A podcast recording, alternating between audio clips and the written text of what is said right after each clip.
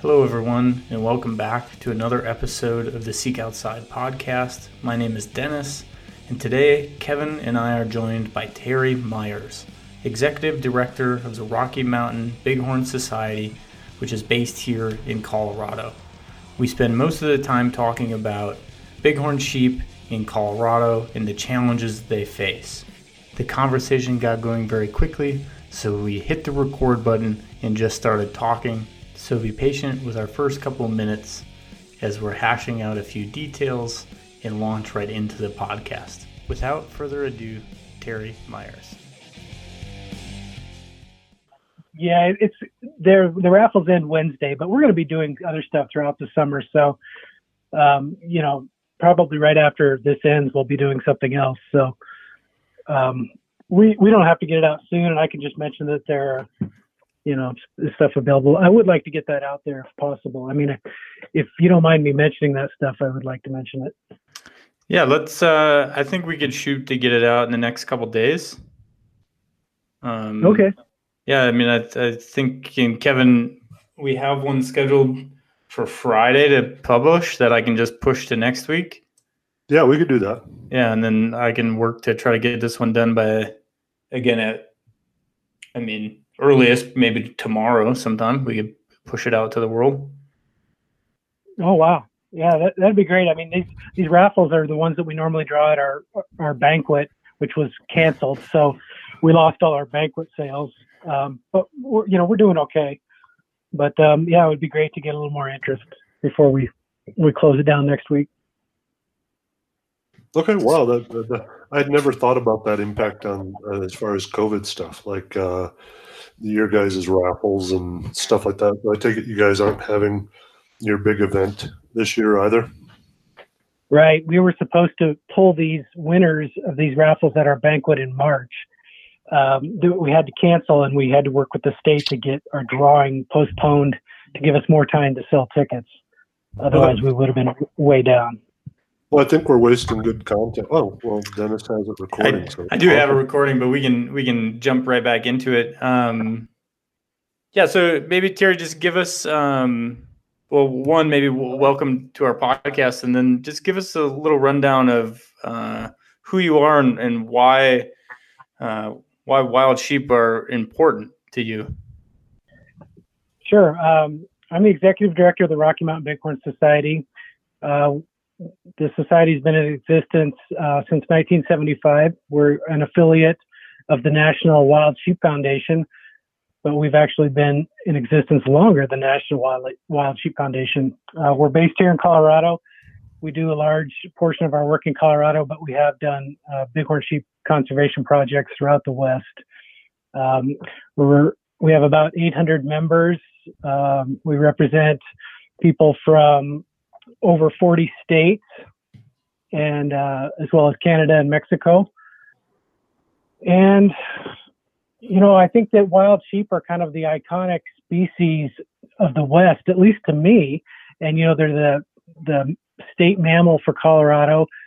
The wildlife agency wears a patch of a bighorn on their shoulders, um, and I think that for a lot of people, bighorn sheep just kind of represent the Mountain West, the ruggedness, the the the wilderness places that we all love and love to visit and uh, want to protect. And um, I think that it's an easy uh, progression to want to te- protect those species that are icon- iconic of uh, those those uh, habitats that we love.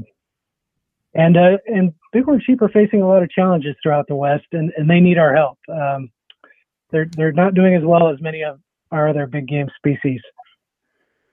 That that's interesting because that was kind of going to be one of my questions for you. Is I drive through my valley, right, and I can see 50 elk. I might even see 150 elk if I take a couple back roads this time of year. But maybe I see five sheep. Why? Why are there not the same numbers of sheep that there are elk? Well, bighorn sheep in Colorado face many challenges, and a lot of them we're probably pretty familiar with. You know, we know that there's a loss and fragmentation of habitat because uh, you know every year we have more and more people, we have more development, um, more um, more impacts to those areas that are very important to bighorn sheep. There are some other issues like habitat, but you know we're really not short on habitat for bighorn sheep in Colorado. Um, as far as quality habitat, uh, we do have those impacts from recreation and things like that.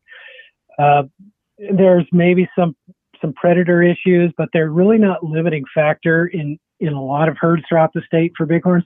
The one thing that uh, is challenging our bighorn herds all over the western slope is disease, and disease has been a factor for these issues for as long as we have been here, um, and that's the primary reason why we have not been able to recover bighorns the way we have recovered all the other species that were in great decline around the turn of the the 20th century. You know, we we were seeing declines in all the, the big game species back then in the early 1900s, and through the efforts of conservationists and, and hunters and and the groups that were formed to protect wildlife, we were able to bring all those populations back to really incredible numbers, except with the exception of two species, and one being the bison and the other being bighorn sheep.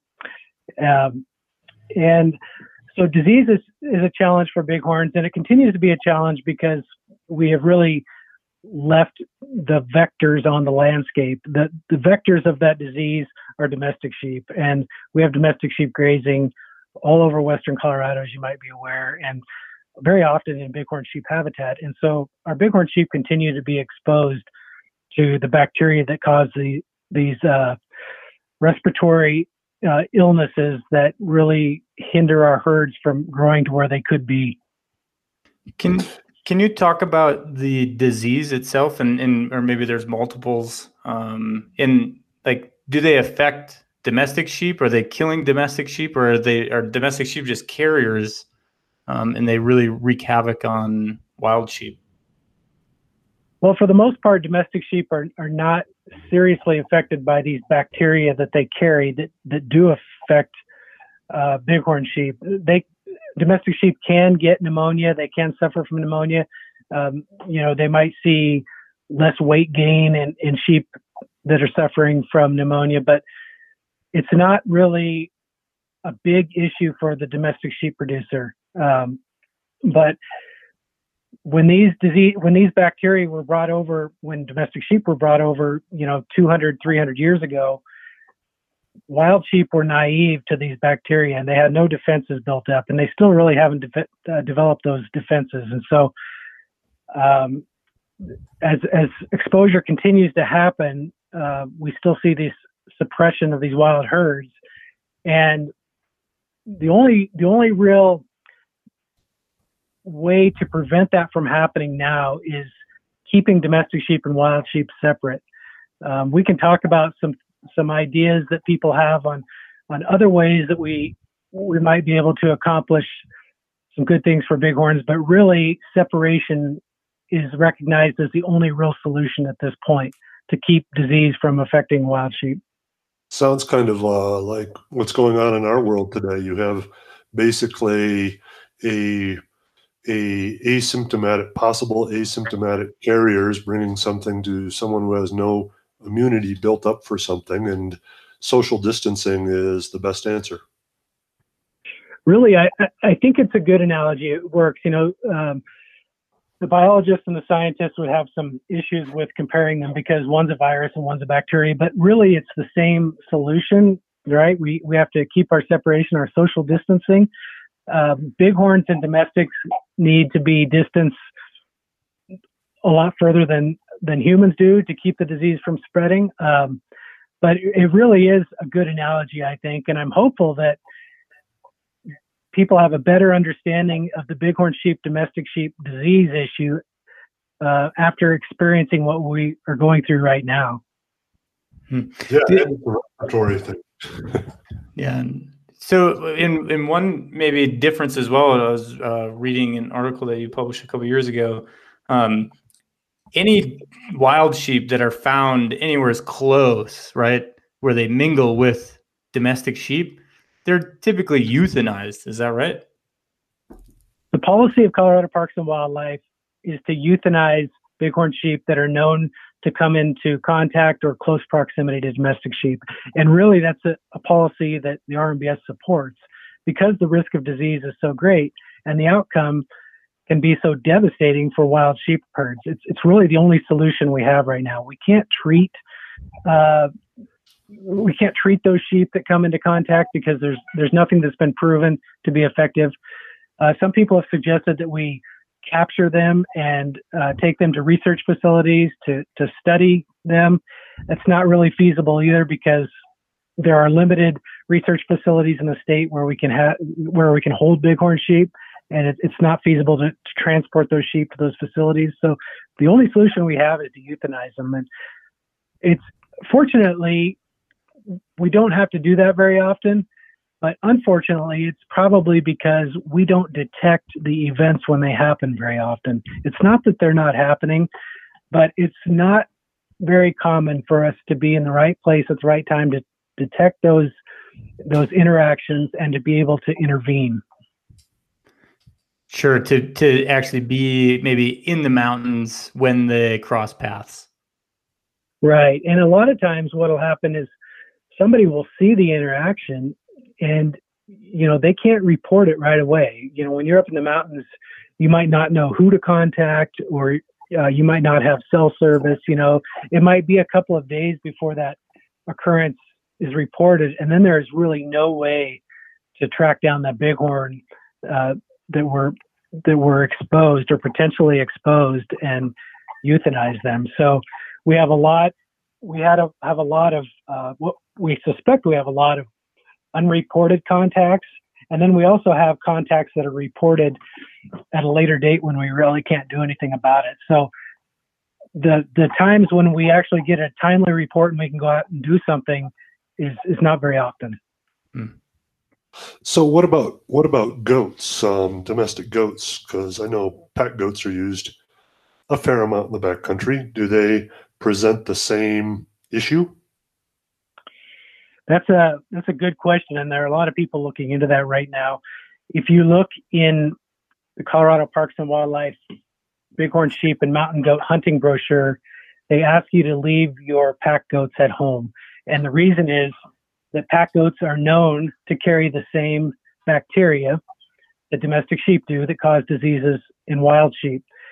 Um, there have not been very many documented cases of of transmission between domestic goats and wild sheep, but there have been some recent genetic studies that have shown that um, the exposure that wild sheep have had to these um, these bacteria throughout the West have almost exclusively been introduced by strains that are carried by domestic sheep and domestic goats. So there is genetic proof out there that there has been transmission in the past. We just don't know when that has happened. And so um, there have been some some testing studies done on domestic pack goats that show that the prevalence of these bacteria is, is much lower uh, in goats than it is in domestic sheep.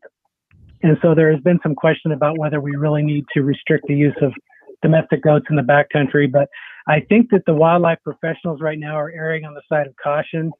You know, there may be an opportunity in there in the future to uh, to develop some kind of a testing system and kind of a, a certification system that you know pack goats are are uh, bacteria free or something like that. You know, that's a that's a ways down the road, and there are some there are some challenges to doing that, but it's probably worth uh, looking into further. But for now, you know, our advice is to leave the pack goats out of occupied bighorn sheep habitat.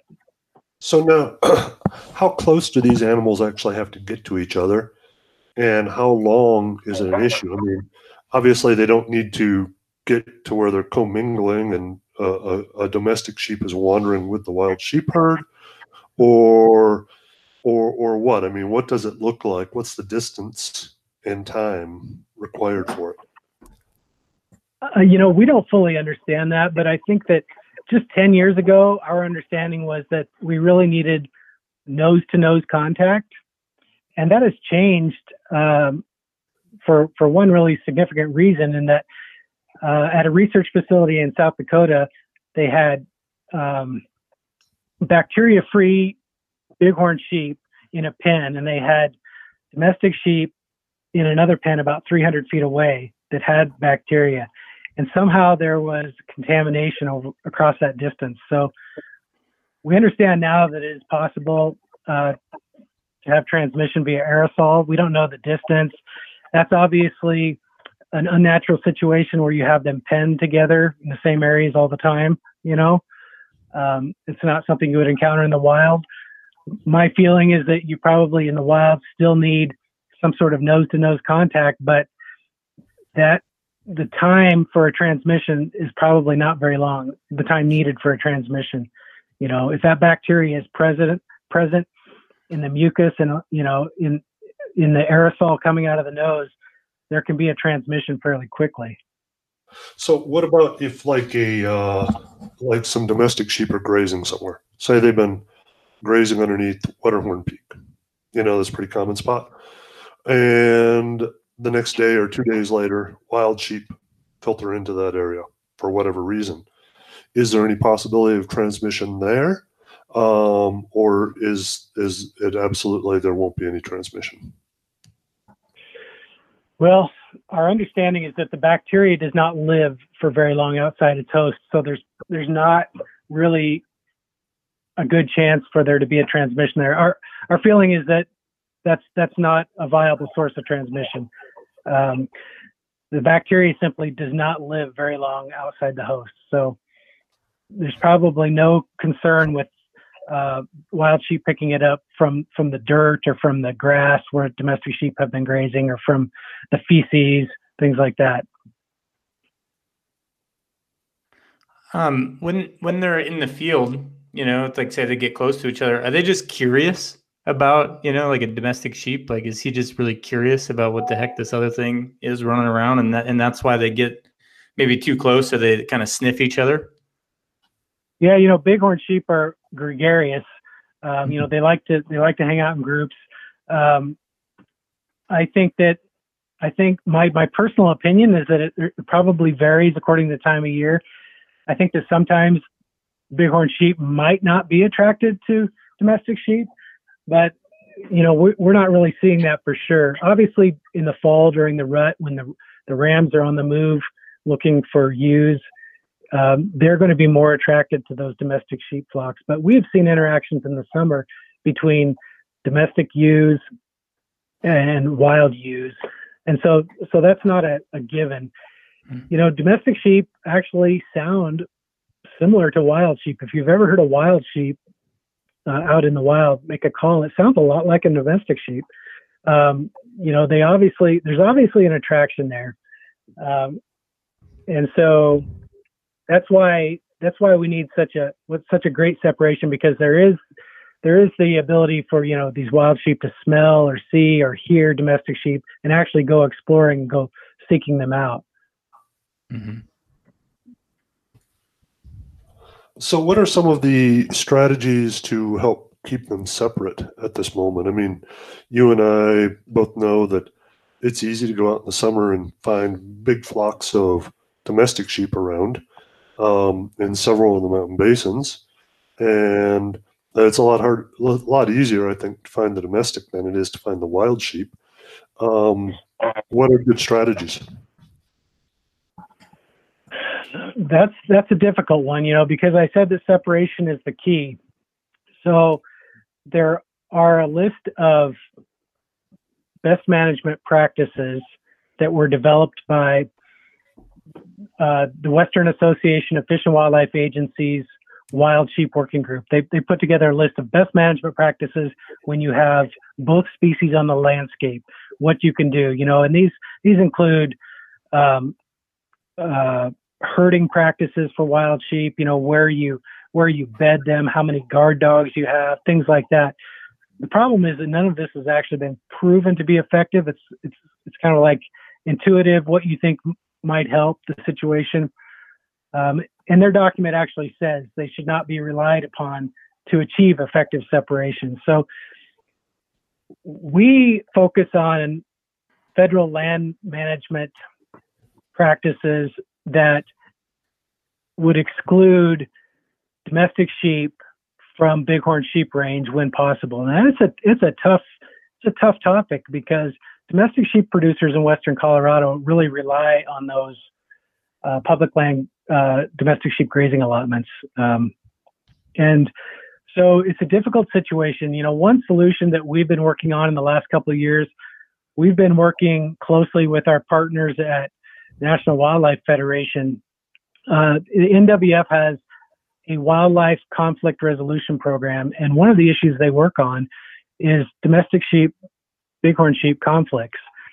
And the way they do that is through a voluntary allotment retirement. And so they reach out to producers who have allotments in high risk areas and they ask them if they are interested in essentially taking um, an incentive to waive their permit back to the federal agency. It's, it's kind of like a buyout. And um, one key component of these incentives to waive is buy-in from the federal agency. So you have to have an agreement with the federal agency that if this permittee waives their permit back, then the federal agency is not going to turn around and issue that permit to another domestic sheep grazer. Hmm. Um, and so we we get um, various responses from the federal agencies. it's office to office. Some of them are very willing to work with us um, just like some permittees are very willing to work with us, and others, you know, kind of want to keep doing what they're doing. And this is all 100% voluntary. We make it known that the offer is out there. And um, in the last two years, National Wildlife Federation has completed uh, allotment retirements on on four allotments in western Colorado, and uh, it's just the tip of the iceberg on what's available. I mean, there's really a lot of opportunity out there um, if we can get some domestic sheep producers on board. The other key component to that is raising funds for these allotment retirements. Uh, it's all through it's all through private donations and donations from from conservation organizations. It's it's all the funds that we're raising um, through things like our raffles and our annual banquets and and our, our private donors. And it's so important to us. And we are really probably limited right now by the funds available. So um, we have we have just boundless opportunity out there to work with producers on allotment retirements, but we have to we have to know that we can fund them first. We also have to know that the federal agencies are willing to uh, vacate those allotments if if a deal is reached. But I see it as a real path forward, um, which allows the producer to retool their operation, perhaps move to a lower risk allotment, perhaps convert to cattle. There's a lot of different options available um, that we can look at, or just get out of the domestic sheep business and go do something else. But um, it's it's probably better than the courtroom and, and paying attorneys to to hash this out. So that's a that's an interesting point. So if they're able, like if they want to retire their allotment or they want to change their allotment from sheep to say cattle, is that that that's a possibility for them, or they would maybe get a different geographic area to maybe run cattle in? Like how would that work? It, it kind of it, it's all situation specific, and it also depends on what the federal agency is willing to do. Now, a lot of these domestic sheep allotments are at high elevation above timberline, and, and it's just too high for cattle. Uh, mm-hmm. You can't graze cattle at high elevation. So, unfortunately, there are a lot of domestic sheep allotments in western Colorado that are not suitable for cattle grazing. Now, some of them are, and if the federal agency is willing to go through a NEPA process to convert those those allotments that that are suitable for cattle to cattle, that's that's a good solution. Um, it's obviously difficult for a domestic sheep producer to convert to cattle because they don't have the same they don't have the same infrastructure needs for those two species. And they don't have the same feed you know um, pasture needs and things like that. So it's it's not easy. Um, i'll be honest there are not a lot of vacant allotments out there available to move domestic sheep. You know we have bighorn sheep throughout western colorado um, and so it's hard to find vacant allotments, number one. And number two, vacant allotments that have good separation from wild sheep where we feel comfortable moving domestic sheep there. So that's a tougher solution to find, but um, hmm. there probably there there probably opportunities. You know, if we looked at a at the bigger picture and, and, looked at cattle producers, you know, if, if there were cattle producers that were willing to move around, I just think that I just think that if we open our minds to solutions, we'd have a lot more opportunities available. Uh, and it just takes sitting down at the table. But in the meantime, we really have to ensure that the, the decisions that the federal agencies are making protect wild sheep. Um, and we see we've seen a, a, large effort to really kind of rubber stamp approvals of domestic sheep grazing allotments and, and kind of keep the status quo as is, which is really the status quo has been suppressing our sheep populations, our wild sheep populations for over 100 years, and it's not a viable alternative in the future. No, no, you made important just back just a little bit. You started talking about the fundraising and stuff. And then I don't know if we were recording yet, but you mentioned that this whole COVID thing has changed your fundraising this year, right? That has made it a lot more difficult because you weren't necessarily having the same uh, rendezvous or similar types of events that are fundraising events. Um, and also that you do a lot of habitat improvement. Now, like in say elk stuff, habitat improvement is maybe like creating, you know, some some positive areas for them to feed or whatever. What does that look like in the sheep world? Habitat improvement in Colorado in the in, in the sheep world largely involves um, thinning thinning uh, forests, forested areas, uh, areas of heavy understory, you know, oak brush areas, areas that have become really overgrown, especially on winter range. Uh, winter range is really important. And a lot of our winter range, uh, due to fire suppression, has become um, really overgrown with uh, mountain shrubs as well as you know pinyon juniper. Um, our, our, forests have, have kind of encroached on a lot of that habitat. So when we do habitat work in Colorado, it's largely uh, thinning, thinning projects because bighorn sheep like areas where they can see well. They don't like being in enclosed forests or enclosed canopies where they can't see predators. And so, um, also, also um, uh, prescribed fire to uh, reset the the seral stage of that habitat, bring it back to an earlier stage where the the shrubs are more nutritious, the grasses and shrubs are more nutritious for the sheep. Uh, that's also very important. But like I said before, you know, we don't have a shortage of habitat in Colorado. Um, other states do a whole lot of, uh, especially in the Southwest, Arizona, Nevada, do a whole lot of uh, wildlife uh, water projects, guzzlers. We don't have a water problem in Colorado. Even our desert sheep herds are along, uh, you know, major river corridors, the the Dolores River and the Gunnison River, and so they don't have a water issue.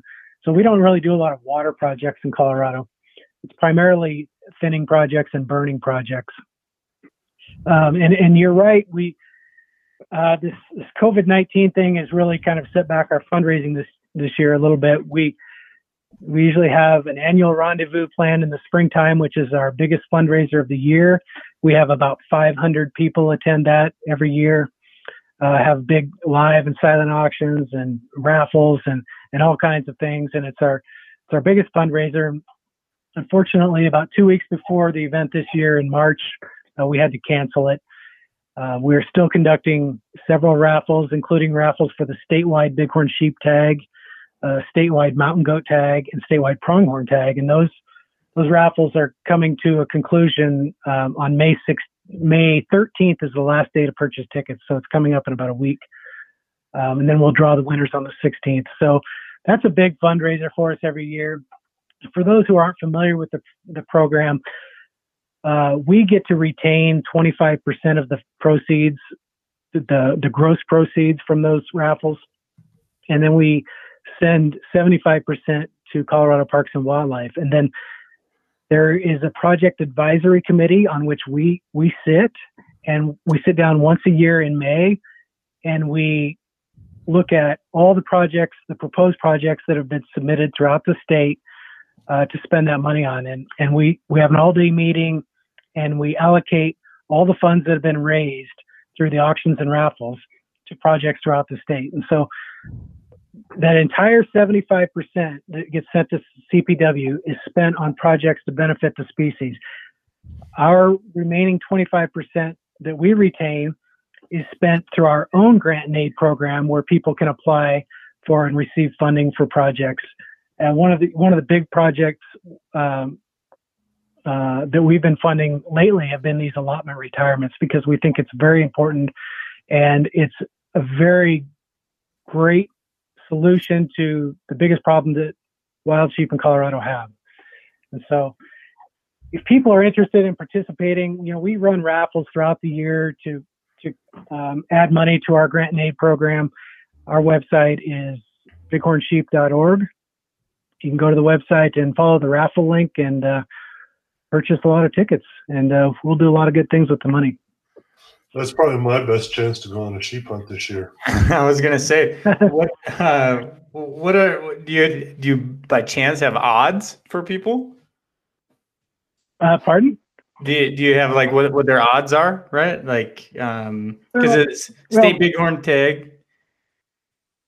The uh, the odds for winning the statewide tag, I'll, I'll admit, are not very good. Because everybody wants to sheep hunt, right? Yeah. I don't know if you've looked at the number of sheep applications lately, but um, you know, in 2017 we had about 18,000 people applying for uh, about 300 bighorn sheep tags in the state. In 2018, they changed the system mm-hmm. where you did not have to front the money when you applied for a sheep license.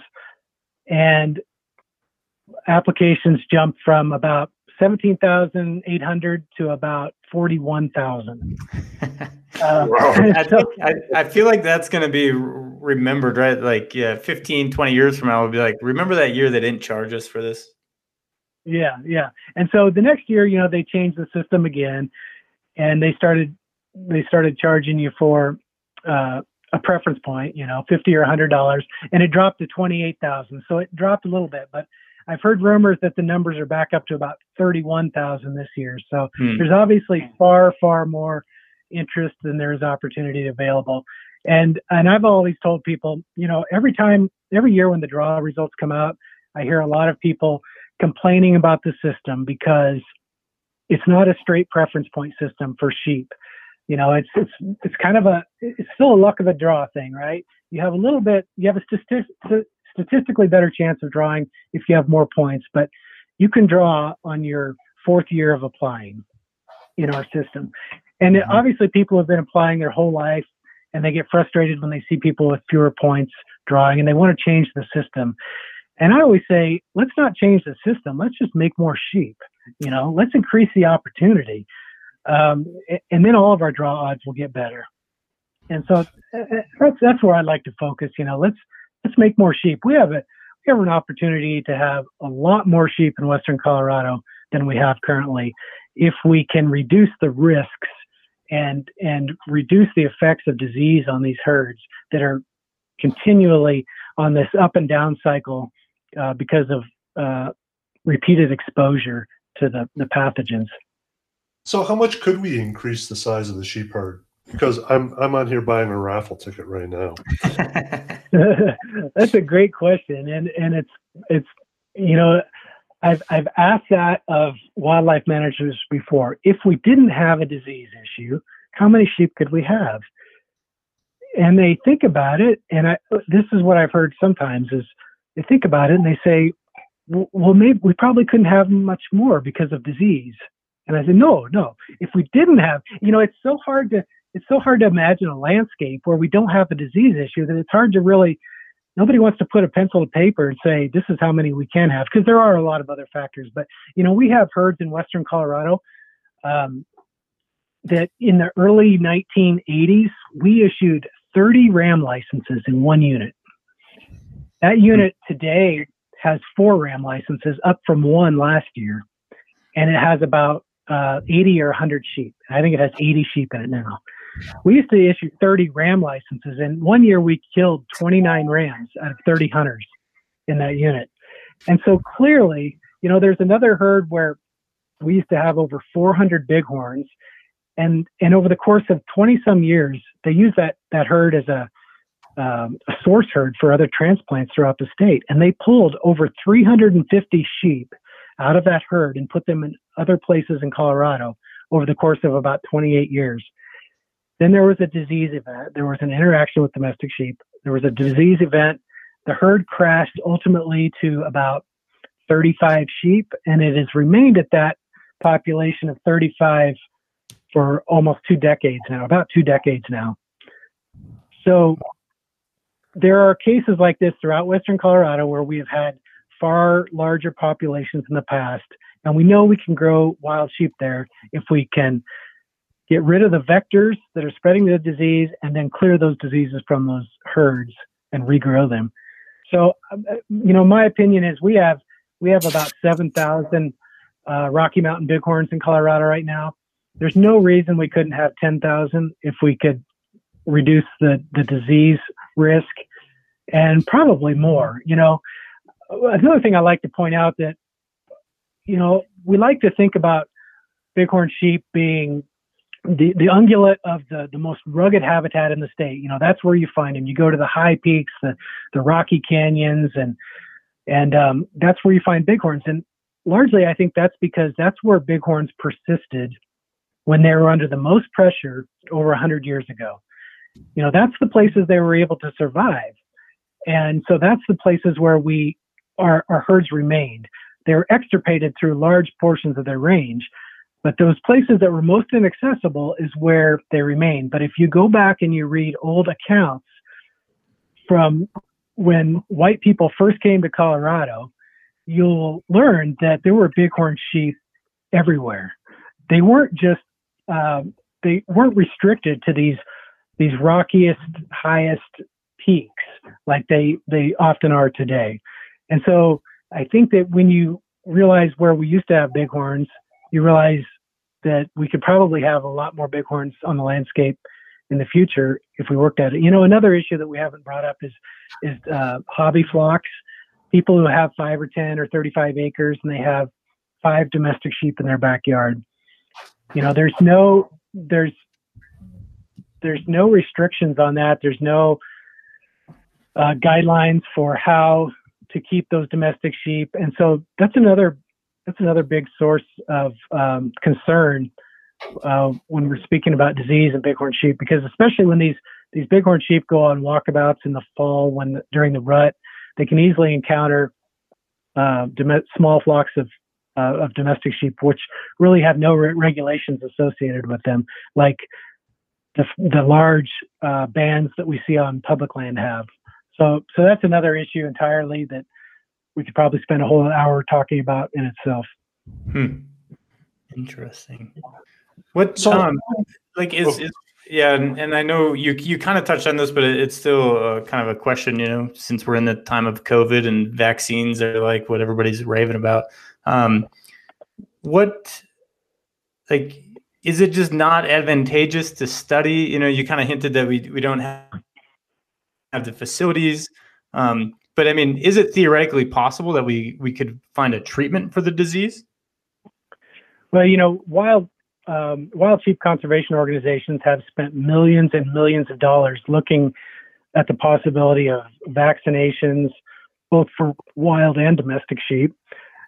And it's there.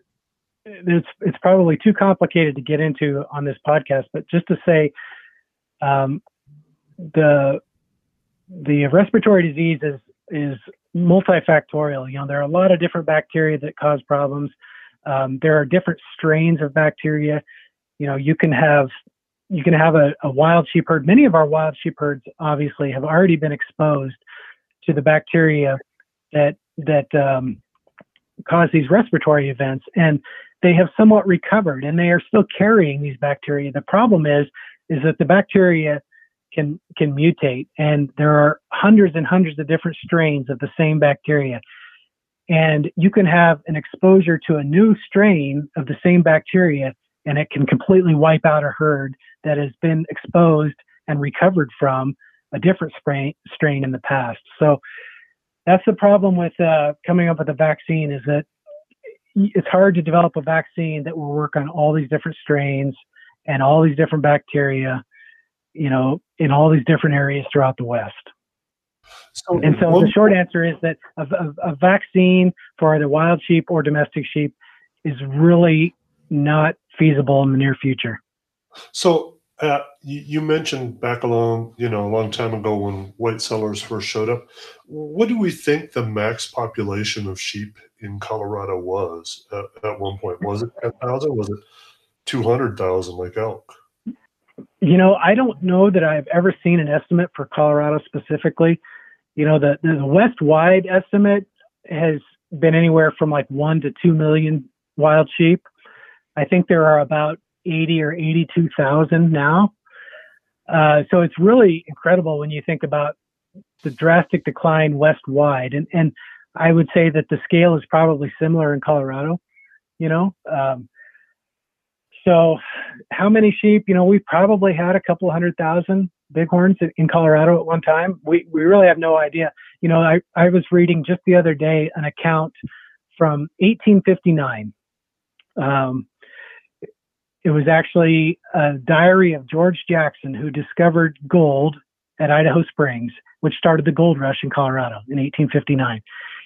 And he reports seeing a thousand bighorn sheep on the hillside above his camp on, on January 1st, 1859. Can you imagine a herd of a thousand bighorns? Can you and, imagine? You know, obviously, he, you know, that that is in that's in one in one location in one valley in Colorado. So um, our minds can run wild thinking about what might have been, but we don't really have a good idea. We don't have good records, and so all we can do is speculate. Wow, thousand? That's insane.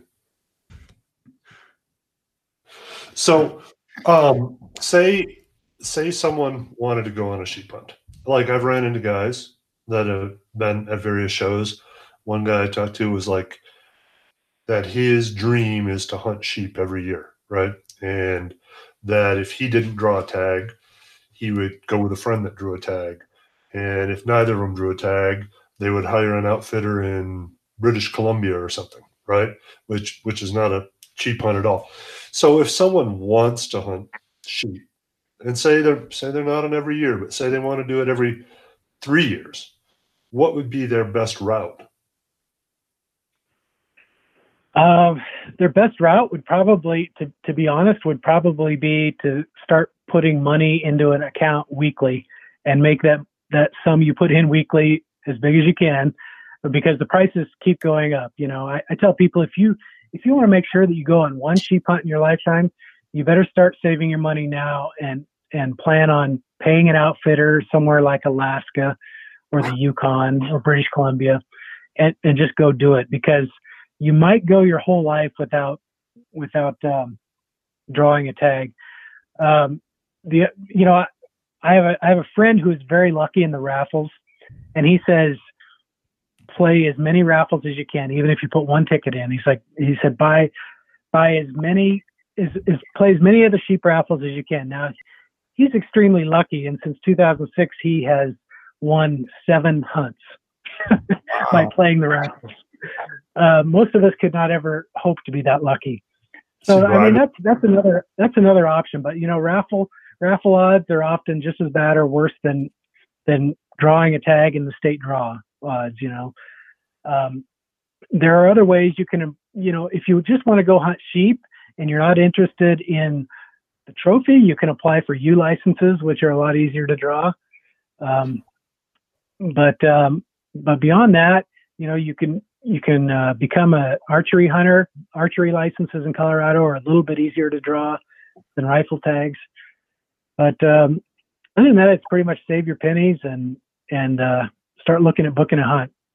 How much easier is the archery tag? Is it like twenty thousand for three hundred tags versus twenty eight thousand people, or is it like substantially better? Uh, you know, there it, it, depends on the unit, but there are some units where the odds are surprisingly good, primarily because the archery hunters are never successful. uh, you know, when, you look at the success rates, they are really bad, and and when people are gambling their perhaps once in a lifetime chance to hunt sheep, they're not willing to gamble on that unit where nobody has killed a sheep in the last six years. You know. Um, it's just because it's really tough. Um, some areas are really tough to hunt, especially with a bow and um, you might get the opportunity to hunt sheep, but there's a good chance you're not going to get the opportunity to kill a sheep. Mm. So it all depends. You know, some of the really good units uh, for archery hunting sheep in Colorado are really uh, the odds are just as bad as as rifle licenses. So. Well, you know where um, I live. a good unit or a bad unit?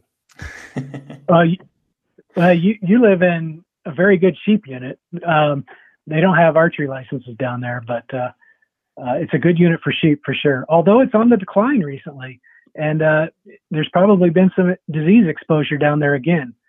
Um, that particular herd was closed to hunting for over a decade because it was down to about 45 individuals, and at, finally after after you know a decade and a half, it started to rebound and and uh, got up to where I think CPW was issuing like seven ram licenses, but I think that dropped again this year because it's it's on the decline again. There's been low lamb recruitment, which is indicative of low level disease in the herd. Um, you'll see you'll see lambs not surviving through the summer. You know they they they are born and they live you know six to eight weeks, and then um, the protection from their the their mother's colostrum starts wearing off and they get infected and they die. And and so that's what you see happening in these herds throughout western Colorado and throughout the west where there's been exposure in the past and they might not suffer an all age die off, but the disease is present and you have really low lamb recruitment year after year. And that's happening down down um, in your neck of the woods a little bit. So, what can I do to help uh, help uh, bring the sheep population up around here? you can um, engage the federal agencies when they are renewing domestic sheep permits and express your desire to have more bighorn sheep and better protection for bighorn sheep. Um, you can join the organizations that are doing that work as well uh, because we don't miss an opportunity to engage in those processes. Um, you can let your elected officials know state and federal elected officials know that bighorn sheep are important to you and you want to see some solutions. Um, those are probably you can let you know Colorado Parks and Wildlife know. You can let the Wildlife Commission know. Anybody who's making decisions uh, based on how many bighorn sheep and how many domestic sheep we have in the landscape, let them know what what your priorities are. Let them know should what's I, important to you.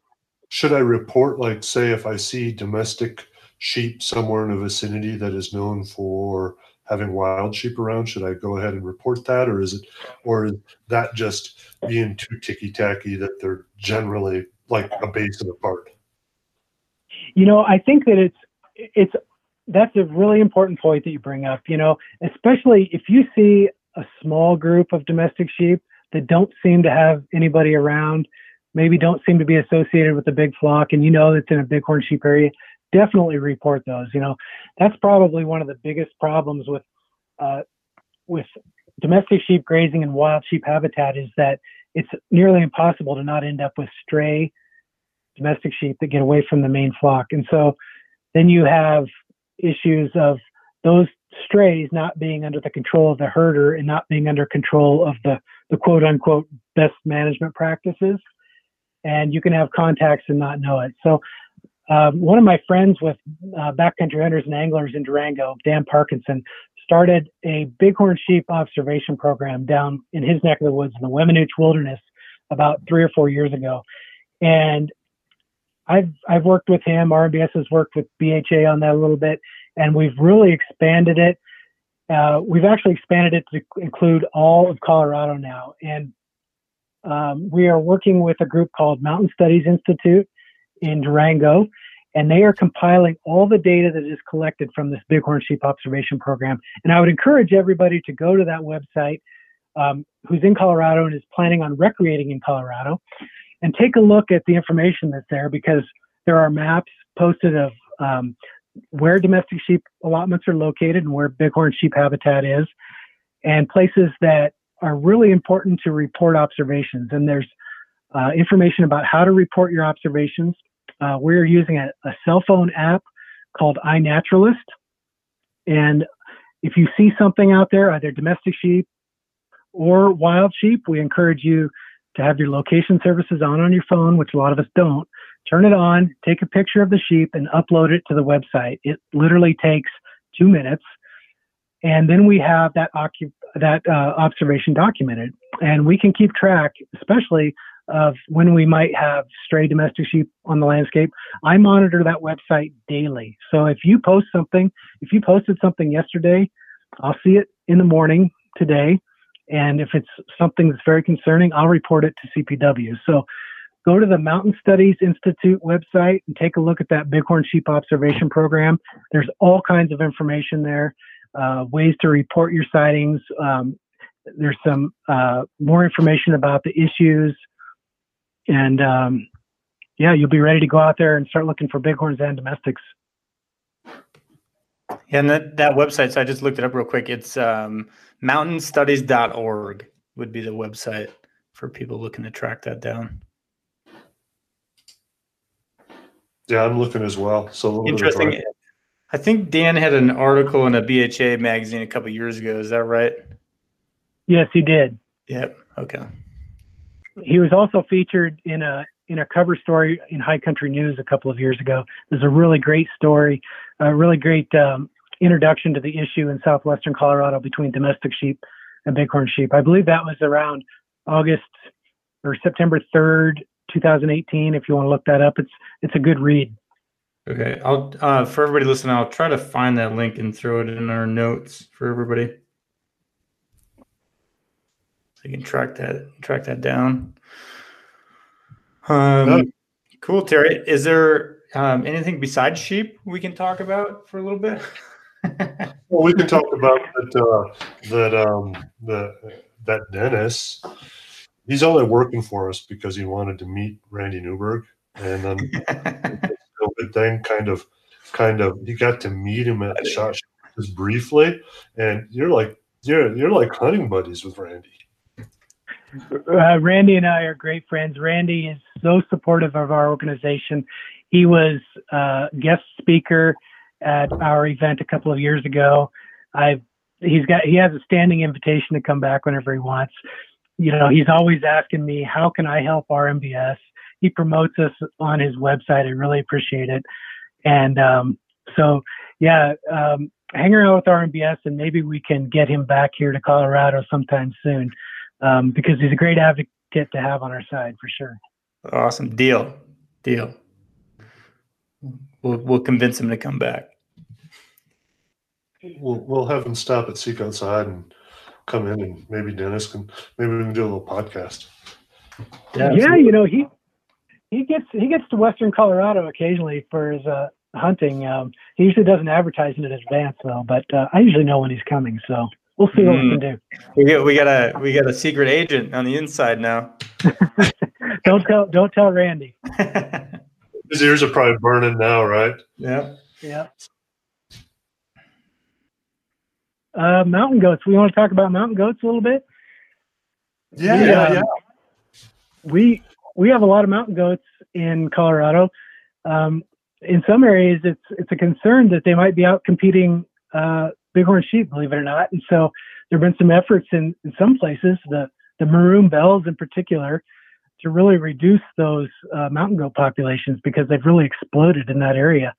And uh, there was there was really it was there was really a, um, you can see an inverse an inverse uh, reaction of the populations there as the as the bighorn or the mountain goat population exploded, the the bighorn sheep population really declined there, and we don't know if there's causation there, but CPW was wondering about that, and so they, they really increased licenses, and so it's something that that we keep an eye on throughout Colorado. You know, we we don't want these. Uh, there's some question about whether mountain goats are native species or not to Colorado. Um, I don't know if anybody's decided um, that issue conclusively. Uh, I've seen some re- old reports that suggest that there were mountain goats here, but at any rate, we have them now.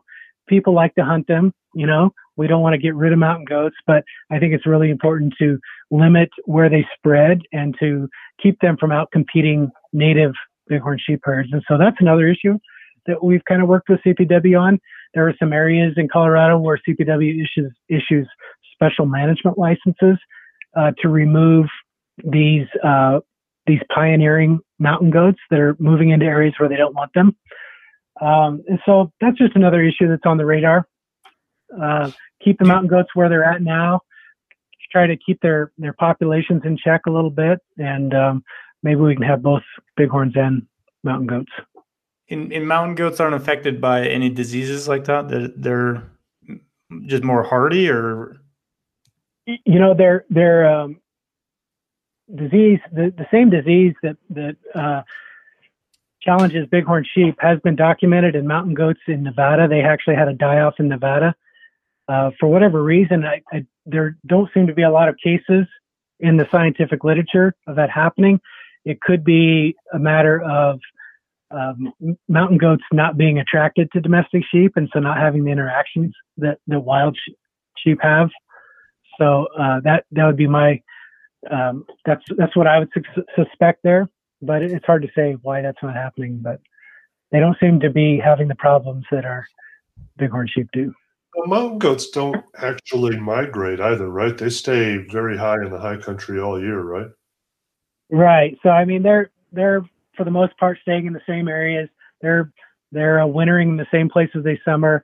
They're not going to come down to the lower elevations where they might have a better chance of of encountering domestic sheep. They're not going to go on these long journeys through non-habitat in the fall like a like a rutting ram will. You know, you'll have a ram show up in a place that you think is just you know crazy for a bighorn sheep because he's just out you know looking for love. Uh, mountain goats don't really do that so much. So well, I think we all understand that out looking for love. exactly. we, we've all been young. Yeah. But you know, I'll, I'll recount a little story here that happened uh, in uh, actually in, near Grand Junction about uh, four years ago. There was a, a young ram, a young bighorn ram. It was a desert bighorn. Showed up in a domestic sheep pen in Loma, Colorado. For those of you who aren't familiar, that's just west of Grand Junction near the Utah state line. Yeah. And it was actually butting heads with a domestic ram and it actually killed the ram before the, the landowner killed the bighorn. He had permission from CPW over the phone, go ahead and kill it, which they would have done anyway because of the contact. Mm. And that ram had a radio collar on it from CPW, which had malfunctioned about a year and a half earlier. And so they hadn't gotten a location of this, this bighorn ram for a year and a half. The last location that that collar gave them was about 41 or 42 straight line miles away from where he was killed. Wow. So he had been he had been hanging out down um, down near Delta along the Gunnison River, and he ended up in Loma, Colorado, about about 41 miles away. And so it just gives you an idea of the capabilities of these animals. He had crossed wow. Colorado River. Yeah, I was going to say he had to cross a couple rivers almost. He crossed yeah, I-70. Yeah. Yep. So so um, they they can travel long, long distances. He crossed a, crossed at least one river in an interstate. Yeah, he was a little yeah. crazy in the head. but you know, we have we have we have examples of that kind of movement all throughout the West. Really, um, it's it's one of the challenges that we just face in bighorn sheep management. Uh, you know, when we have a lot of a lot of domestic sheep out there on the landscape. Huh. And and all just to chase a lady, maybe. Most likely. a domestic lady, and then butt heads in someone else's pen. That didn't work out very well for him. Throw down, yeah. No, no. Well, awesome, man. Thanks for um, coming on uh, today, Terry. Um, can people, where can people find out more? Uh, our website, bighornsheep.org. Go check it out. Like I said, we have the raffles going for a few more days. Um, buy some tickets, maybe win a sheep hunt, but more importantly, you'll contribute to maybe us improving some separation for bighorns in western Colorado and putting more sheep on the mountain so that you can draw a tag in the future. Fantastic. Uh, thanks, Terry. Thanks for thanks for coming on and answering some questions. Uh, I definitely learned a lot, so appreciate that. Yeah, no lie. Oh, we'll have to catch up again sometime. Absolutely, anytime. Anytime you'll have me. Yeah, you, you just gotta let us know when Newberg's in town again. I, I might be able to do that. Just don't tell him. I'll be quiet. yeah, nobody, nobody's going to hear this anyway. So we're not going to let him listen to the podcast. He's got his own. That's right. All right. Thanks, Terry. Thanks, gentlemen. Hey, everyone. Real quick before you go, I just wanted to say thanks for listening. And if you've been enjoying what you're hearing, please leave us a review wherever you find your podcasts. Thank you.